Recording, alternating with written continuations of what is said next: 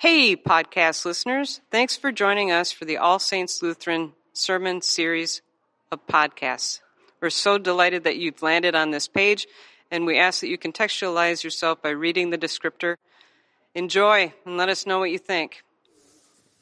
In those days, a decree went out from Emperor Augustus that all the world should be registered. This was the first registration and was taken while Quirinius was governor of Syria. All went to their own towns to be registered. Joseph also went from the town of Nazareth in Galilee to Judea, to the city of David called Bethlehem, because he was descended from the house and family of David. He went to be registered with Mary, to whom he was engaged and who was expecting a child. While they were there, the time came for her to deliver her child, and she gave birth to her firstborn son, and wrapped him in bands of cloth, and laid him in a manger, because there was no place for them in the inn. In that region there were shepherds living in the fields, keeping watch over their flock by night. Then an angel of the Lord stood before them, and the glory of the Lord shone around them and they were terrified. But the angel said to them, Do not be afraid, for see, I am bringing you good news of great joy for all the people. To you is born in this day in the city of David a Savior, who is the Messiah, the Lord. This will be a sign for you. You will find a child wrapped in bands of cloth and lying in a manger. And suddenly there was with the angel a multitude of the heavenly host praising God and saying, Glory to God in the highest heaven, and on earth peace among those whom he favors. This is the gospel of Jesus Christ.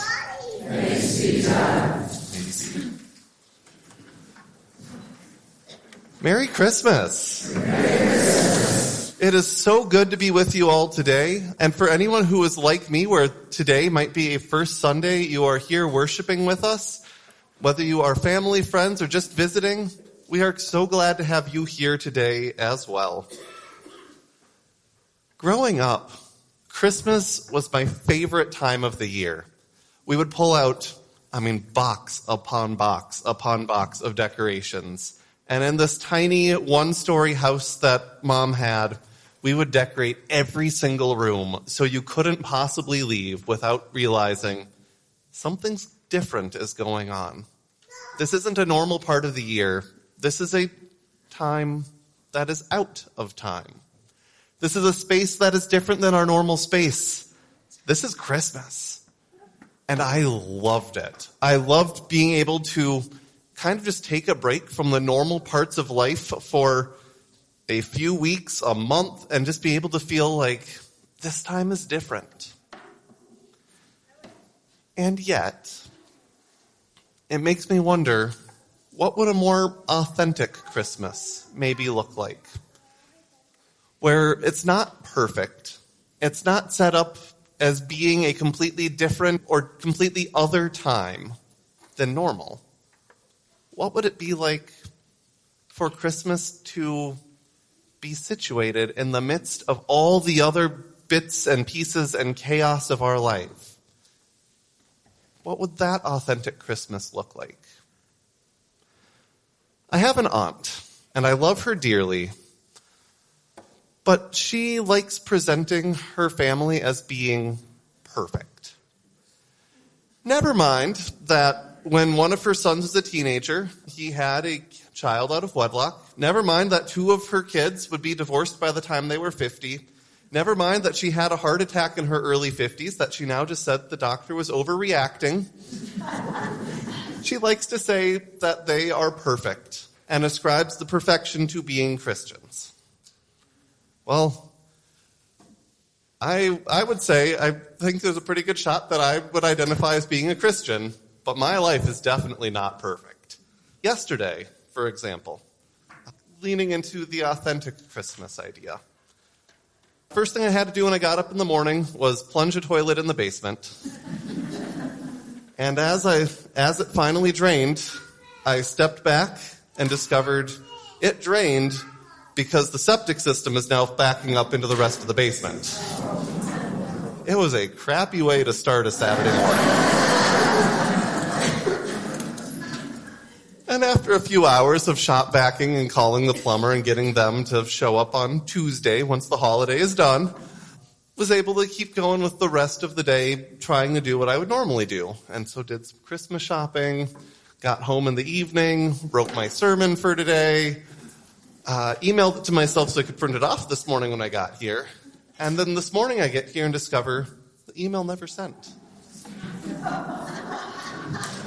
So I've got two post-it notes with all of the notes that I was going to hit in a well-written sermon, but instead you get the post-it note version because it's an authentic Christmas. It's not living into what we were expecting, but we'll make do with where we're at. Now we see, like what I was talking about with the kids up here a few minutes ago, in the first Christmas, things weren't going according to plan either. Mary is pregnant, has this child who is going to be born out of wedlock. Her and Joseph are engaged, but they're not married, and it's also not Joseph's child. How do you explain that to the family at Christmas? Then they come to town, and there's no room for them at the inn. That's not going according to plan either. The first people who are told in our Luke text that get to celebrate this joy of Christ being born are the shepherds who are stuck at work. They're off in the fields tending their flock. They're not home with their loved ones. They're not spending the day or the evening with anyone that they love or care for because they're stuck at work. Not to mention that in one of the other gospels in the Christ story, King Herod sends the Magi to come and find the Christ child to bring him presents so that they can report back to him so he can have him killed. I don't think that's going into Mary's Christmas card. so the original Christmas wasn't perfect either. So why do we feel like ours have to be? If we look at the world around us, it sure doesn't feel like life is perfect right now. We may have loved ones who are stuck at work and can't worship with us today, or maybe they're stuck in a different state or city because they can't travel because of having to work. Or maybe our loved ones are sick. Or maybe they passed away this last year and aren't able to join us the way that they have in the past. We look at the world around us and it feels too warm for being December 24th right now. There's no snow. And for some, this is terrifying and brings anxiety uh, as we think about what does this mean in terms of global warming, compounding the El Nino effect that they don't really know how the research is playing out on those happening at the same time yet. We also then get to look at the economy. And yes, inflation technically has lowered, but prices are still high. And for those of us living paycheck to paycheck, that doesn't go as far as it used to. And it's making life tough and complicated. We look around the world and we see wars.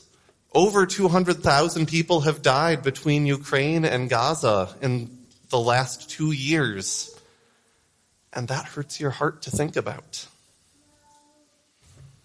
And then we see mass shootings across our country or in Prague this last week. And that continues to weigh heavy and hurt our hearts and make us feel where is the hope in this Christmas?